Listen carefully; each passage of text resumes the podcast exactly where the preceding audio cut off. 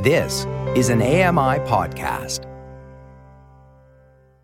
I'm Joeita Gupta, and this is The Pulse. When we think about disability advocacy, we often think about legal advocacy or public education campaigns.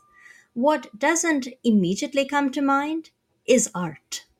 Yes, art as a means to challenge stereotypes and prejudice about disability. People with disabilities have been creating art for a very long time. Sometimes art has been seen as a form of therapy or recreation, other times as a hobby. More recently, art is being increasingly viewed as a way to highlight the abilities of people with disabilities. Art can help secure employment and economic independence for some people, but for many more, art is a showcase for all the ways in which disability provides a unique vantage point on the world. Today, we discuss disability and art. It's time to put your finger on the pulse.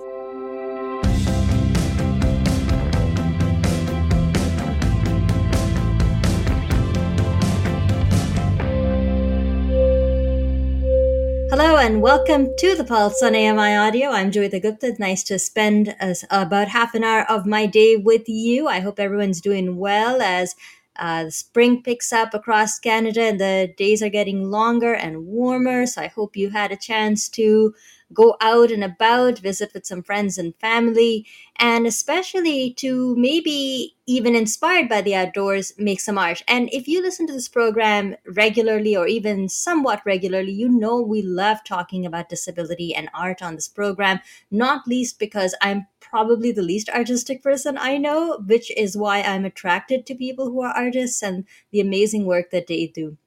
Today, my guest is Deidre Blackmore, who is the founder and program coordinator for Pottery Works, which is a studio based out of British Columbia. We'll talk to Deidre a little bit about why the studio space is so unique and important and how it all got started. Deidre, welcome to the Pulse. I'm so glad you could chat with us today. Thank you. I'm looking forward to it. I don't want to give the game away. Why don't you start out by telling us a little more about Pottery Works? Well, Pottery Works is um, a multimedia studio, meaning that uh, although we're called Pottery Works and we we do produce a lot of pottery, we also have uh, painters and photographers and jewelry makers who work out of our studio. And we uh, we have two locations in New Westminster, British Columbia. We have our studio and gallery and then a few blocks away, uh, in a place called River Market, we have a smaller retail outlet.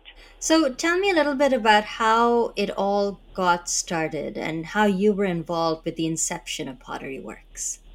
Well, I've been a professional artist uh, most of my adult life, and uh, you know, from time to time, the uh, the art world can be a little fickle financially, and um, I opened my own studio at at one point, and um, to supplement my income, I I worked in um, a group home, mm-hmm. and uh, I really enjoyed that.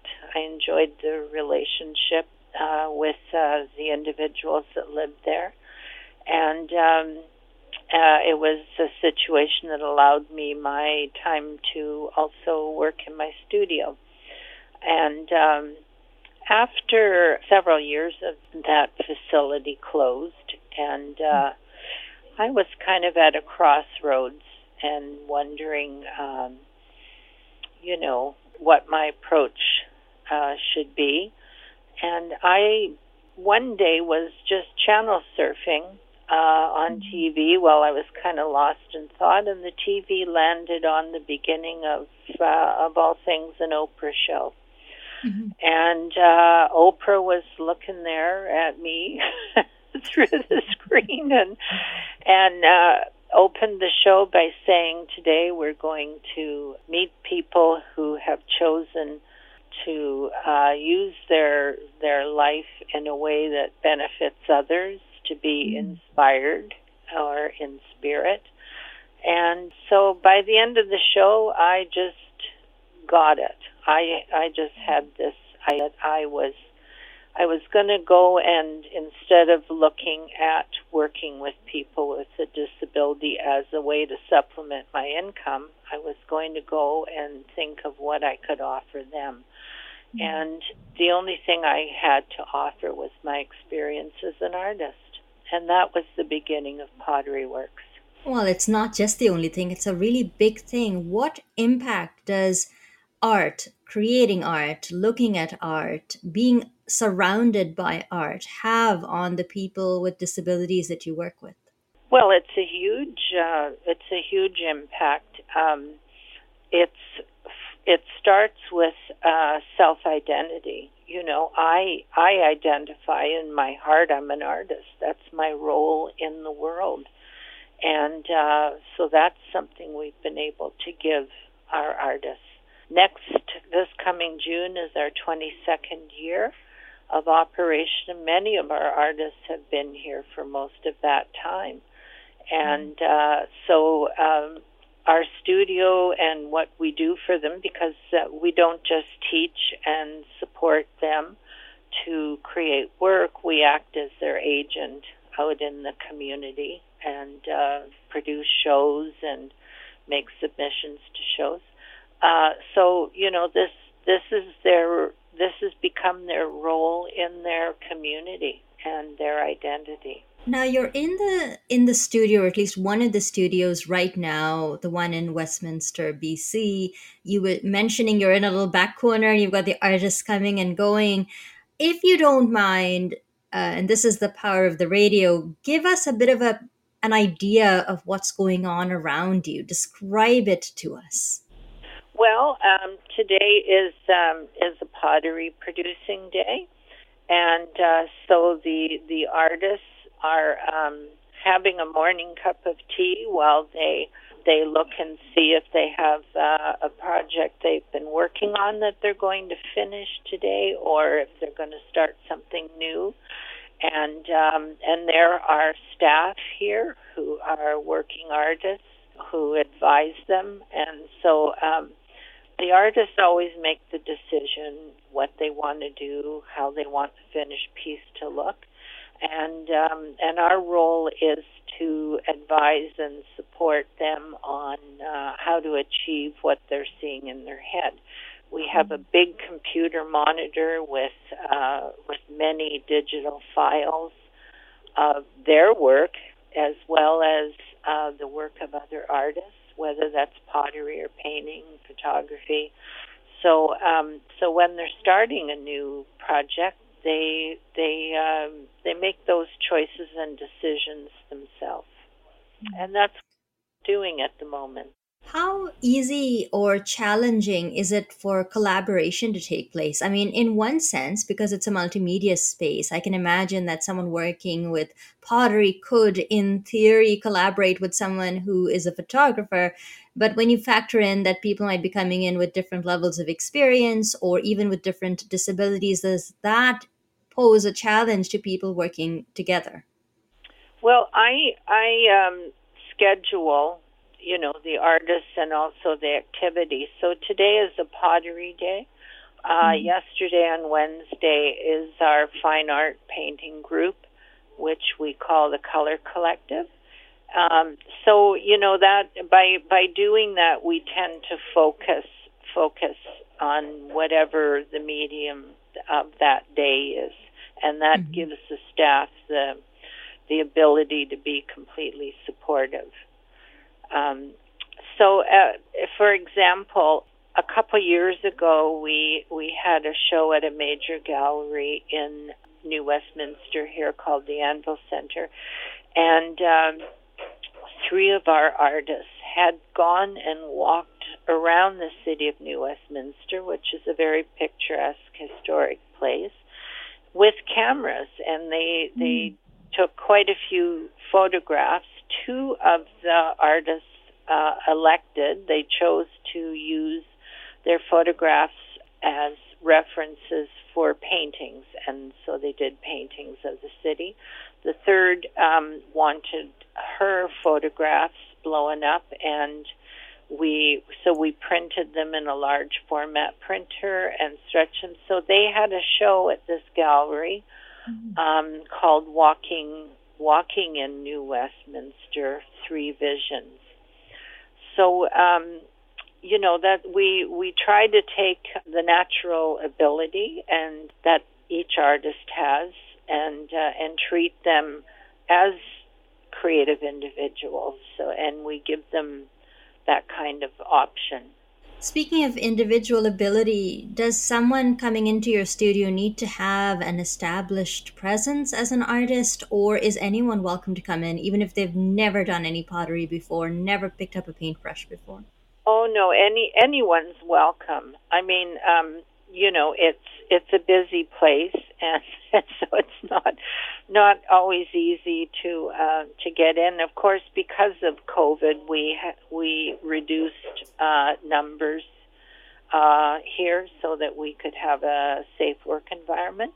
But uh, but no, something that's been important from day one, important to me as founder is that we teach because uh, one of the pleasures for me and other friends of mine who are artists of being being an artist is it's is lifelong learning and mm-hmm. uh, so you know if you've been an artist your entire life uh, you know when you're 60 you should be a better artist than you were when you were 20 and um, so you know that's very, very important, and it's something that is that kind of support has helped the artists to really mm-hmm. uh, grow and, and thrive here. And I, you know, our painter group, uh, the Color Collective, I ask mm-hmm. each artist when they come into that.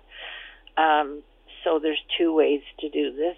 Uh, it, if you want to just have fun and uh, and do something that's kind of a hobby, and and uh, that's one way to do this. Or the other way is I can I can be a little bit more demanding with you and teach teach you to get better over time and point out where you could do things in a better way.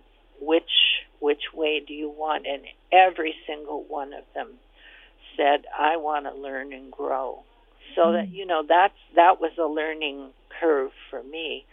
Um, that uh, artists coming in here with disabilities, they're just as interested in self development as anyone else. I'm Joeita Gupta. My guest today is Deidre Blackmore, who is the founder and program coordinator for Pottery Works, a collective of artists based out of British Columbia that is helping to overcome disability prejudice through art. I want to pick up on something you said earlier in our conversation about the teaching process and the lifelong learning aspect of working with artists with disabilities. How has your teaching process changed as a result of working with people with disabilities? I mean, uh, there must be some practical considerations that you have had to think about when uh, working with people with different disabilities, maybe you know sensory disabilities, developmental disabilities, and things that have come into play that maybe aren't as much of a factor when you're working with able-bodied artists.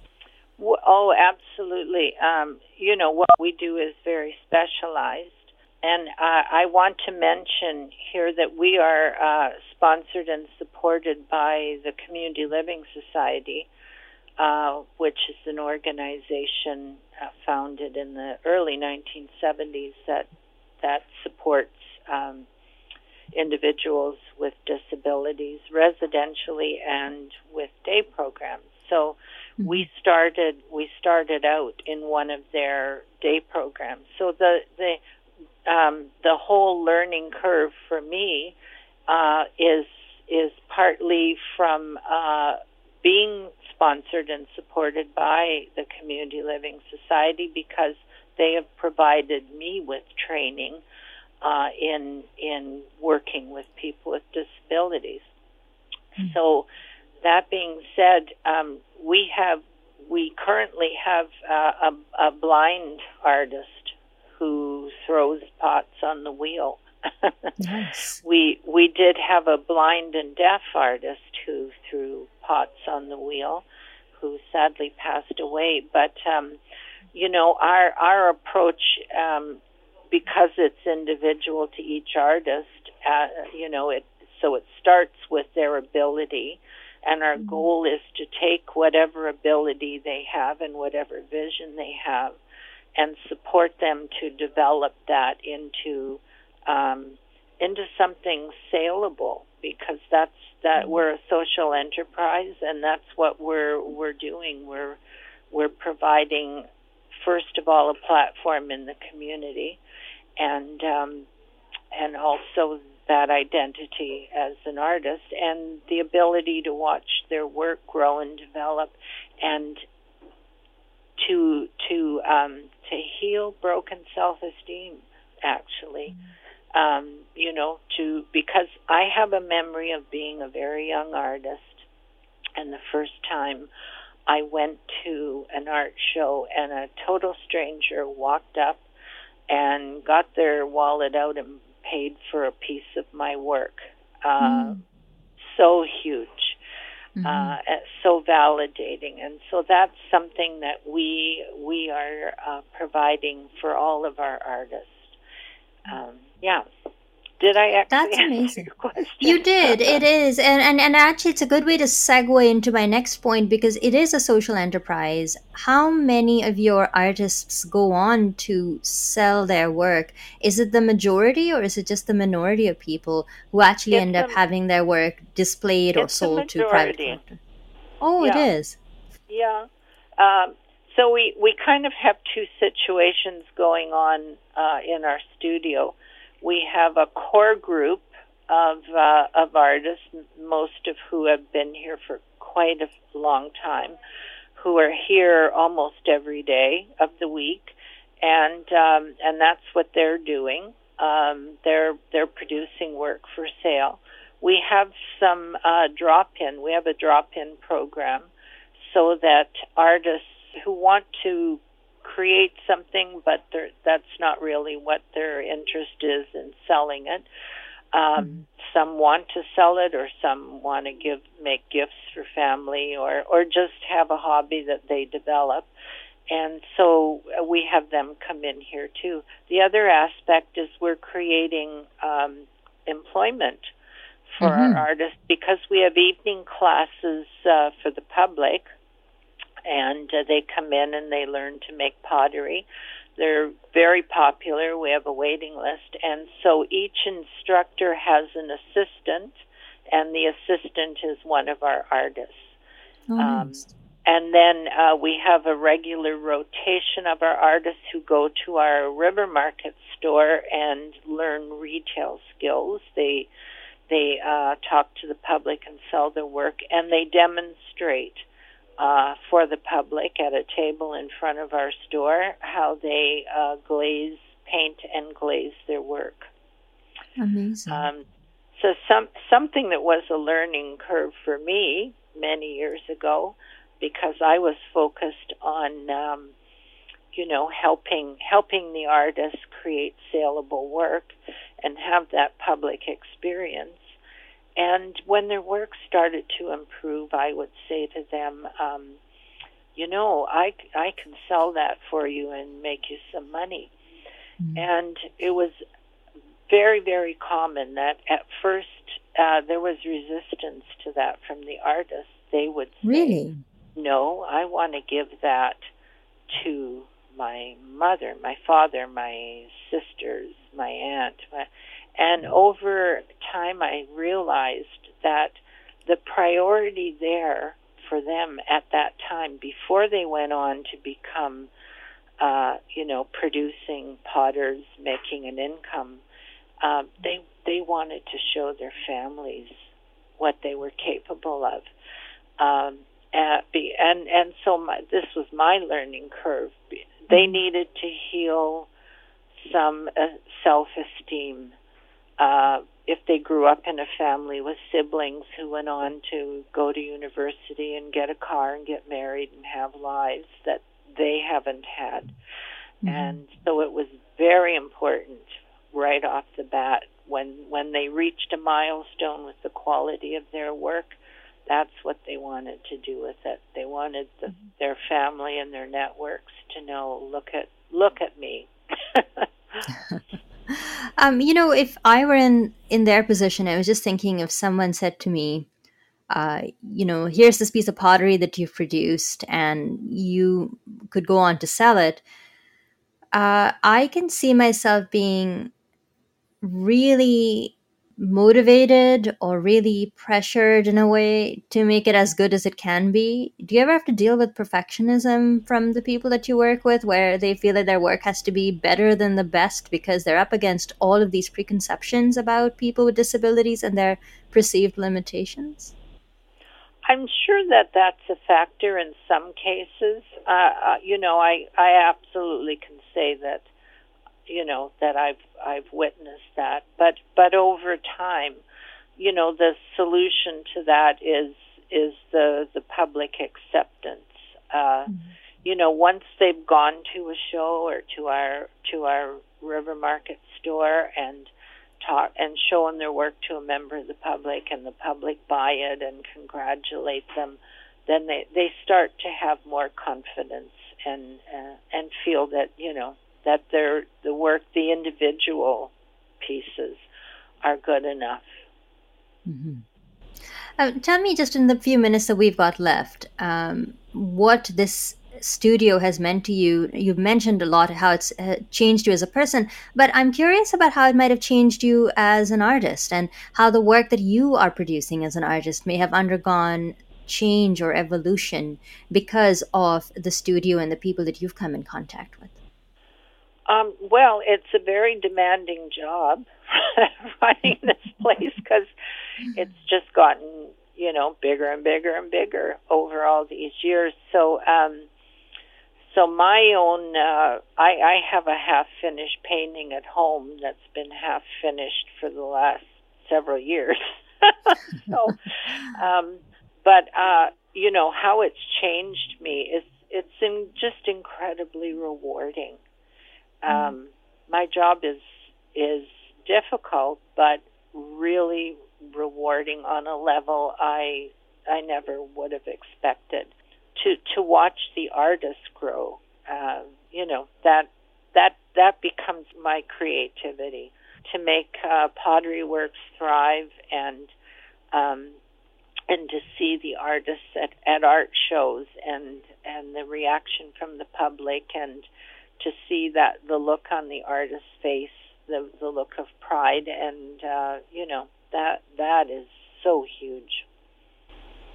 Well, just before we let you go, for those of us who don't live in the neighborhood and can't just walk into the, the, the, retail store, is it possible to at least take a look at some of the work online, if not to buy it using an online platform? We well, we have an online shop and we have two websites one for one is just potteryworks.ca. Uh, and then all the painter group, uh, colorcollective.ca, and you so and then there's a link uh, from potteryworks.ca to our online shop, which is potteryworksonlineshop.ca, and um, we we ship our work all over Canada and to the U.S. So if there's something on there that um, you just have to have, we can do that for you. Well, thank you very much for joining us today. It was so nice getting to know about Pottery Works and having a chance to hear all about it from you. Thanks so much for uh, speaking to us today. Thank you. It was great. Thanks a lot.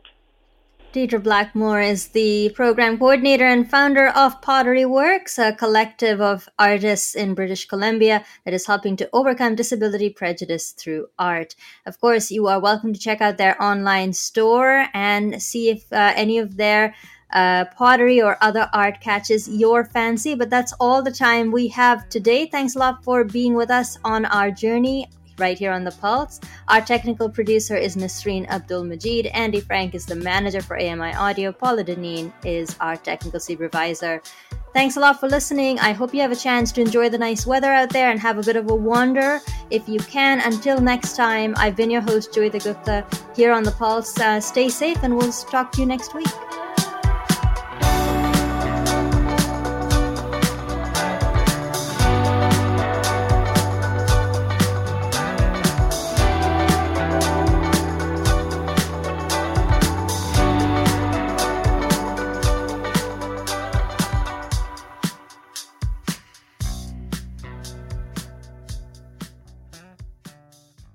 This was an AMI podcast. For more accessible media, visit ami.ca.